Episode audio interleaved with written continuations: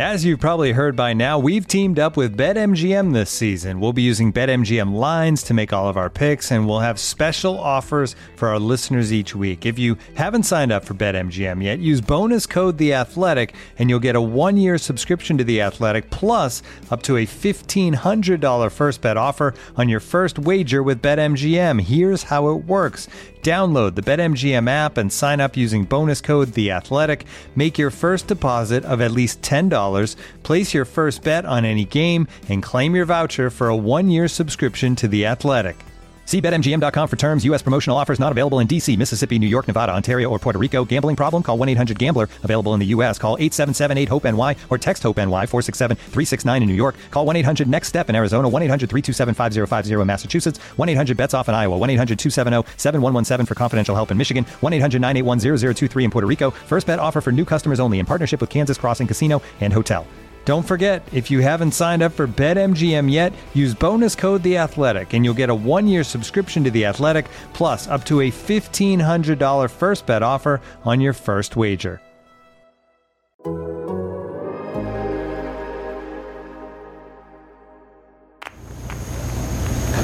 here in Hamad International Airport in Doha. Crowded flight, long flight, happy to be on my plane. Hi, I'm Alex Abnos, and this is World Cup Every Day for November 15th. Today, I arrived in Qatar, I got to my hotel, and pretty much right after that had to go meet our other US-based soccer reporters to talk about our first impressions of this country. Okay, I've arrived at the hotel where we'll be staying for the duration of the World Cup, and I just did a very quick staff call. I've unpacked a very, very, very small amount, and now I'm going out to the apartment in sort of more suburban Doha, where Paul and Sam are staying, along with most of the rest of the U.S. men's national team media crew.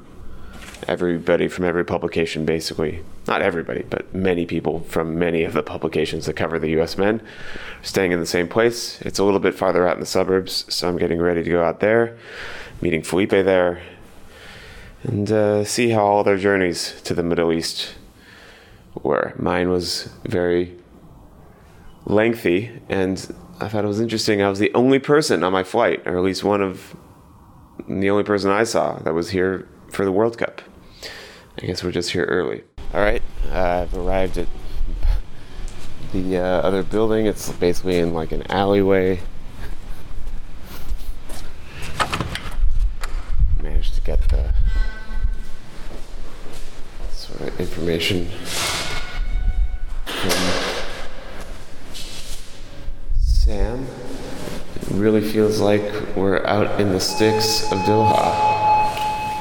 Very suburban area, very new, very different.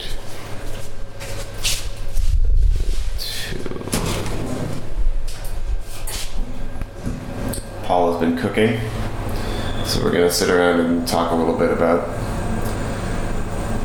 first impressions of Qatar. I've gone to the wrong floor.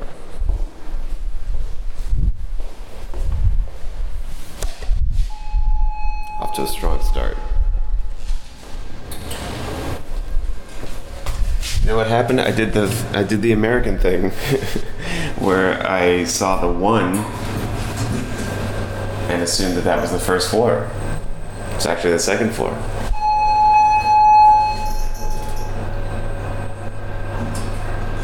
Luckily I didn't open the wrong door.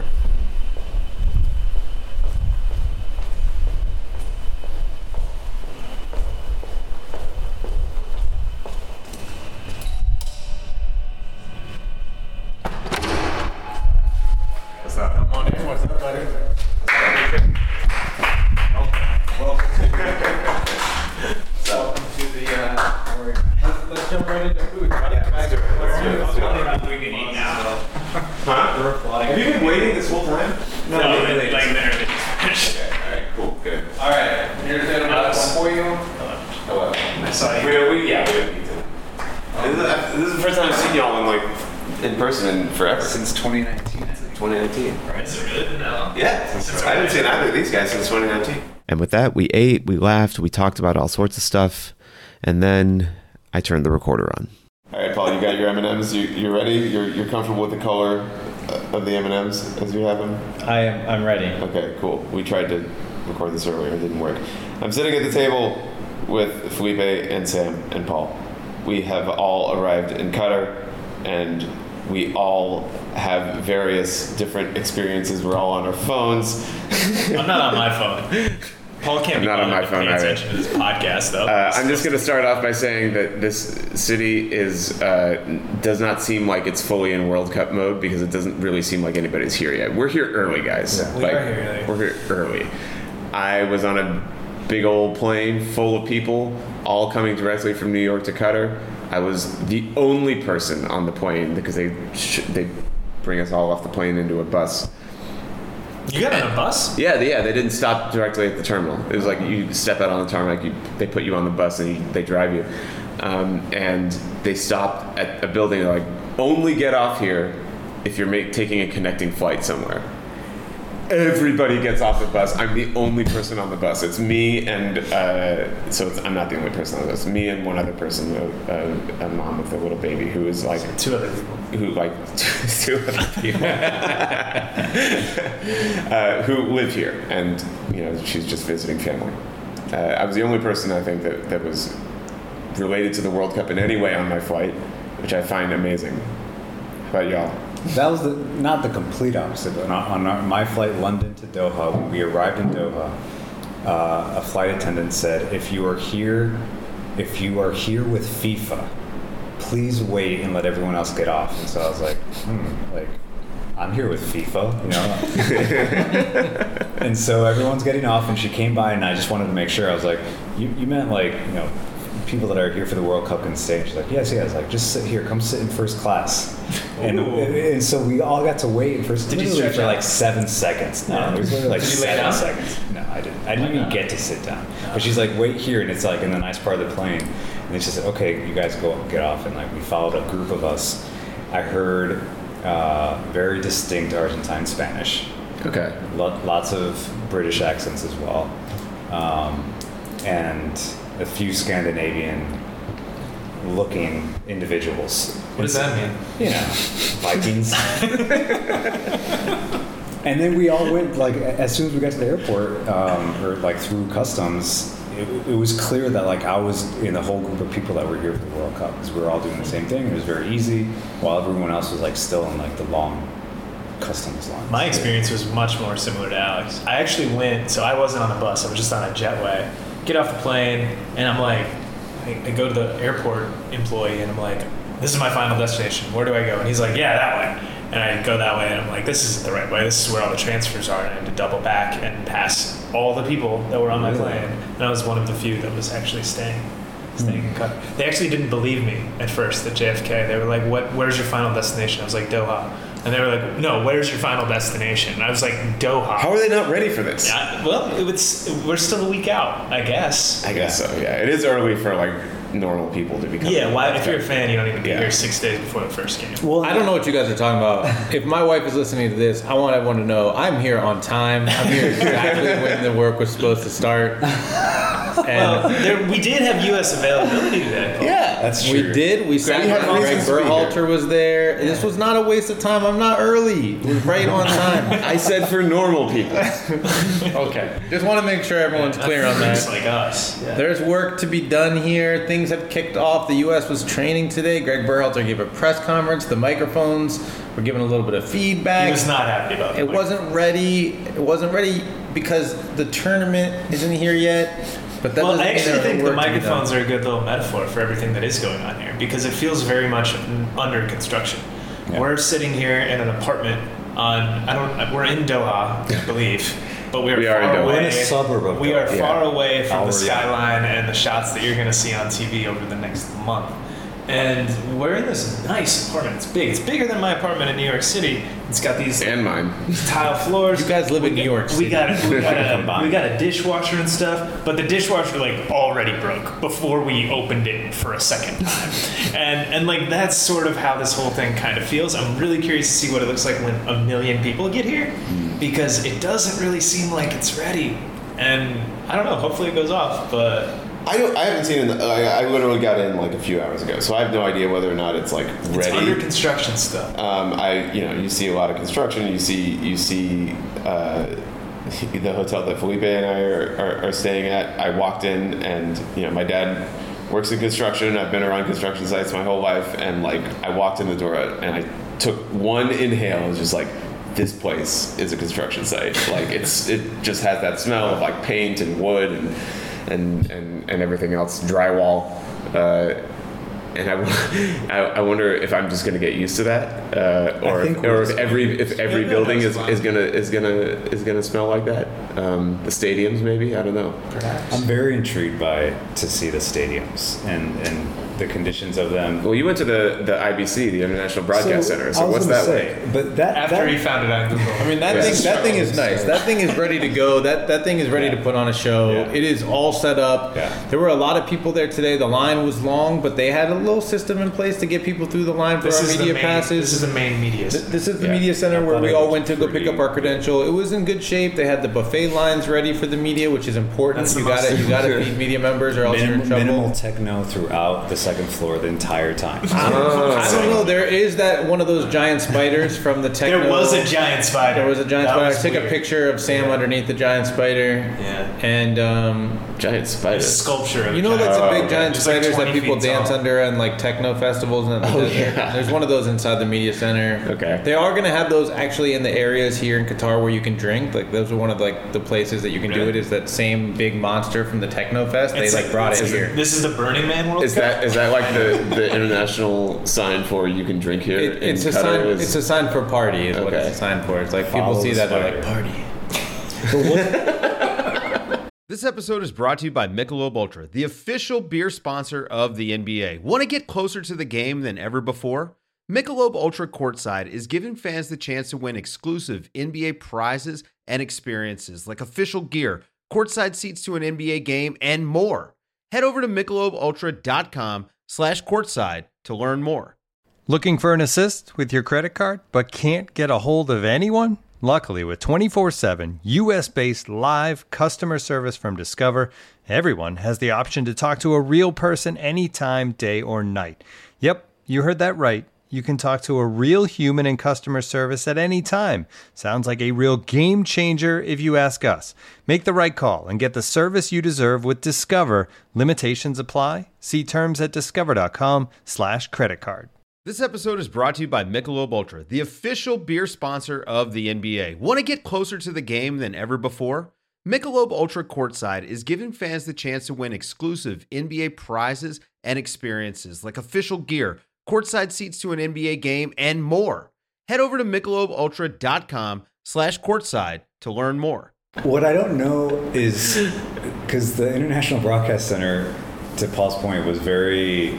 official, right? The signage is everywhere. You get yelled at by a security guard. You get yelled at if you take a picture, for instance. And there's a process. We were going, but this is the Qatar Convention Center. It's not like they built this from scratch for the World Cup. You can tell that there was a foundation there, and it's sort of just fit for this purpose. But it looks really nice so far. All right, well, we have a week to go, actually less than a week to go until this actual tournament starts happening. What time is it right now? Is it 10 o'clock right now? It's almost 11. Yeah. Almost 11. So we'll be at halftime of USA Wales in exactly a week. Okay. Right now. How about that? So think about it for a second. Let that sink in. No. What are you doing in the next week, guys? What's the plan? What's on your docket? Making more terrible jokes on cameras throughout the tournament. Well, we went grocery shopping today, so that got checked off the list. And you made a delicious arroz con pollo. I did make arroz con pollo for my good friends and colleagues here. But I think now it's about, Sam and I were talking about this today, like everything we've been working on has been about the lead up and features and the narrative podcast and then the roster drop. And it was like all build up. And now the coverage is like officially pivoting to like very focused on the games and the tournament. You know, today it was talking about who's healthy and who's available. Tomorrow we're doing a piece on what the midfield might look like against Wales. We're gonna sit down and watch Wales, Sam and I, to focus on the game. So it's like it's getting very real very quickly, and there are still some features that we worked on, obviously, that are going to be running in the lead up to it. But yes, right now the day to day of it is so much more. I don't want to say it's like qualifying, but it's like you're covering a team, you're covering games that are coming up. The tournament hasn't kicked off yet, but the coverage of like the actual tournament and the matchups is very much underway.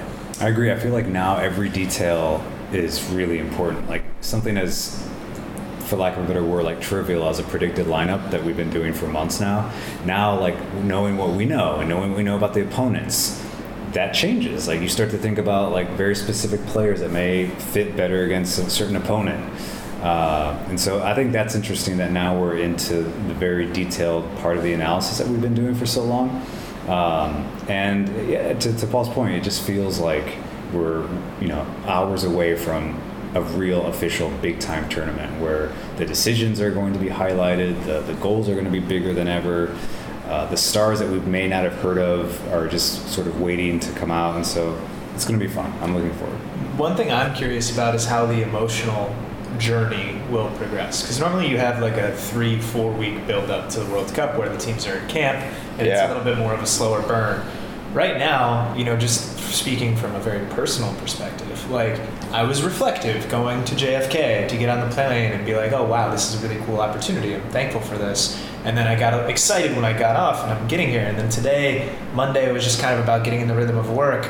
But it's not a 2-3 week buildup. You know? It's like there's a game in a week. Yeah. And like those emotions are going to be processing quickly. And before we know it, the teams and the fans and all of us are going to be right in the thick of the tournament. Yeah. So it's going to be a little bit of a, there's going to be some whiplash. Some emotional, like imagine you're a player and you're just coming off of like a league game, well, that's for example, thing. Or if you're an MLS player and you're like Kellen Acosta and you just came off of winning MLS Cup and you have to, well, you got here before like 8 US players did. Exactly. Yeah. Like, I mean, that's the thing is like realistically, that's like that emotional whiplash that we're going through is magnified for all those players. They're also going through the emotional side of it, and they're still arriving. Like the U.S. had a training session today, but only 22 of the 26 players were there. 5 of them were off to the side during regen. 3 of them were goalkeepers. The training session lasted about an hour. Yeah, sure. So they haven't had a real training session yet. And Mexico just named its roster. Like literally on the deadline. They waited until the final minute. I was waiting the entire time. They're not even here. They're not even here yet. They play on the 22nd, and they still have a game in Spain, Mexico, on the 16th on Wednesday against Sweden. It's like, it's. I know we've said this so many times, but really, there's never been a tournament like this. Like I think none of us really know what to expect from this World Cup because we're so used to the traditional. I think if it was anything other than a World Cup, like with a capital W and a capital C, we wouldn't treat it seriously. Like it feels like we're at the Confederation Cup or something instead of a World Cup. Yeah. But that's kind of the unique. Everything about this tournament is different for people to cover. Like it's my first World Cup. I shouldn't speak for everyone. I know Sam is here first, and Felipe is here. So Alex, you've been to World Cup? I've been to, I've worked at 2. Yeah. But this is so different, you know, in that it's in the middle of a club season. It's in a country that is essentially half of it being built for the tournament, and there are all these other issues around that, right? There are, you know, different areas of coverage because of the way it's being run. You have to talk about how it's impacting the club seasons. You have to talk about the injuries, the guys who got hurt for a 2 or 3 week injury that are out of a tournament, you know, whereas you would have had that buffer of a 3-week training window typically to maybe try to get fit. You got guys coming in with little injuries like Weston McKenney and Luca De La Torre who are going to be trying to get fit during the tournament to be ready to play. And that's not that new. There are always guys coming into the World Cup a little bit banged up, but you know, this just feels like you have such a little amount of time, the margins are so much thinner. Yeah. And, you know, I just think, and so like, and strategy's changing because it's 26 players instead of 23. It's 5 subs instead of 3. Yeah. So, you know, everything is a little bit different, and it's causing coaches to they can't lean on like what somebody did in the past. You know, everything is a little bit new in that way. I think coaches' decisions are going to be magnified. Just because of all those factors, they always are in the World Cup. Like, you know, when a coach is like really killing it in a good way during a tournament where they're just on a roll and they're making the right decisions. But now with all these extra layers, the extra subs, knowing that they know way more than we know. They know the guy down, the third guy on the bench is like, that guy can't play, or he can only go 17 minutes because we've tested him. And they have to make a decision when to put this player in. And so we're going to see that for all 32 teams. Like, that sort of decision-making during the games is going to be fun to watch, honestly. It's all going to be really fun to watch. I'm looking forward to it. I know you all are as well. I don't know. I guess we'll just go back to eating some M&Ms, and I'm going to go to sleep in a little bit. Right here on this table. Yeah. We'll hear from you guys all throughout the tournament on this very podcast feed. And I don't know. That's it for now. I'm going to stop with this recorder now. So that's what it's like in Qatar right now. Thanks to our wonderful producer, Mike Zimmerman, for putting this and all of our shows on this feed together. I'm Alex Abnos. I'm going to get some sleep. We'll see you tomorrow.